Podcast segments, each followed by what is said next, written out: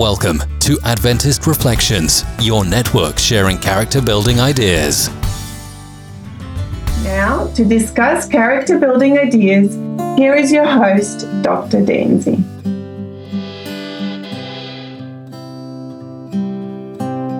Hi, family. Welcome back to the Adventist Reflections podcast. Today we started the last lesson in our season on education. Today I would like to make a summary of what we have done, and we have seen various topics in the book of education, in the idea of education, in the aspects of education, in the aspects of education in the book of education called the Bible.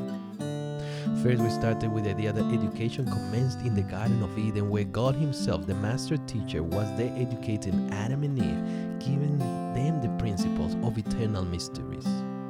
Then we talk about the idea of education in the family. Then we said that the law can be a teacher for us in the ways of God. We saw that education in the eyes of God might be different to what the worldview is. We talk about Jesus as the master teacher giving various lessons on the book of education in the Bible itself, in himself. We talk about the idea of worship in education, education in redemption, the church and education. And then we talk about arts and science and how the Bible is full of many of such things beyond people's understanding. We talk about the Christian and work. And then last week, we talk about the idea of the Sabbath and how that relates to our idea of education. Today, today we finish with this idea of heaven, education, and eternal learnings.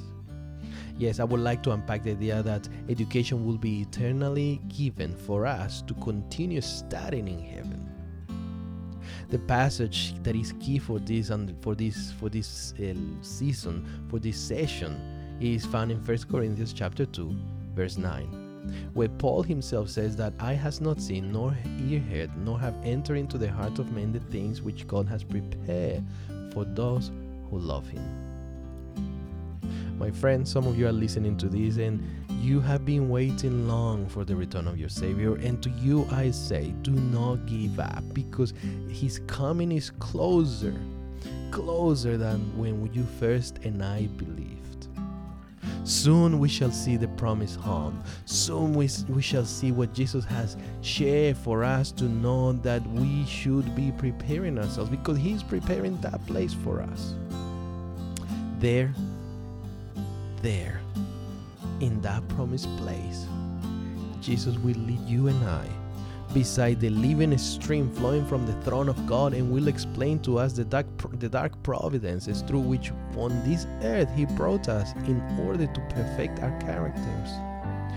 There we shall behold with undimmed vision the beauties of Eden restored, casting the eyes of the Redeemer and casting our crowns to His feet the same ones that he placed on our heads, and touching our golden harps, we shall fill all the heaven with praise to him that sitteth on the, on the throne. Let all that is beautiful in our earthly home remind us of the crystal river and green fields, the waving trees and the living fountains, the shining city and the white robed singers of our heavenly home. The world of beauty which no artist can picture, no mortal tongue can describe. Eye had not seen, nor ear heard, neither have entered into the heart of men the things which God hath prepared for them that love him. Yes, the apostle Paul was highly honored by God by being taken in a holy vision to the third heaven where he looked upon the scenes with uh, with amazement. These scenes whose glories might not be revealed to mortals mysteries which had been hidden for ages were revealed to Paul. And as much as, much as he could uh, bear of the workings of God and of his dealings with human minds, it was made known to him. And Paul had a view of heaven, and in discoursing, in telling us of these views, of the glories that he saw there, the very best thing that he could do is not really try to describe them because he couldn't fathom what he was seeing. Instead, he tells us, eye had not seen, not ear heard, neither had it entered into the heart of men the things which God hath prepared for those that love him. He said, I don't understand it fully, but what I saw there, I haven't seen before. Nobody has. So, you might put your imagination to the stretch. You might try to the, do the very best things, utilizing your cognitive abilities to consider and understand the eternal weight of glory.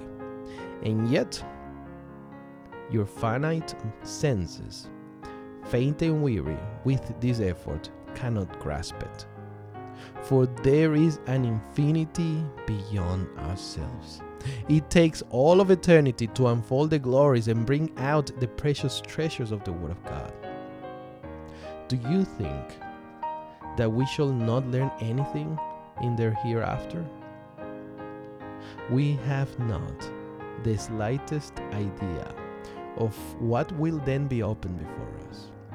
With Christ, we shall walk beside the living waters. What an amazing scene!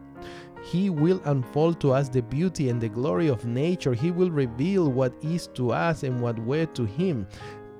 Truth is that we cannot know now because we are limited. But what we cannot know now, we will know thereafter. Heaven is a school. It is a field of study, the universe, its teacher, the infinite one. A branch of this school was established in Eden. That's where we started. That's where we commenced this series, where God Himself established this school in the Garden of Eden. And let me tell you this as we finish the plan of redemption, as it is accomplished when we are there with God, will continue this idea of being educated. Yes Yes, the plan of redemption accomplished. Education will then again be taken up in the Eden School. I wonder, are you ready to be a student? God Himself, the master teacher, will be unpacking ideas of infinite character. I am Dr. Dancy and I look forward to be a student in the School of Eden, the one that God Himself will establish and where He will teach us all things. How about? You.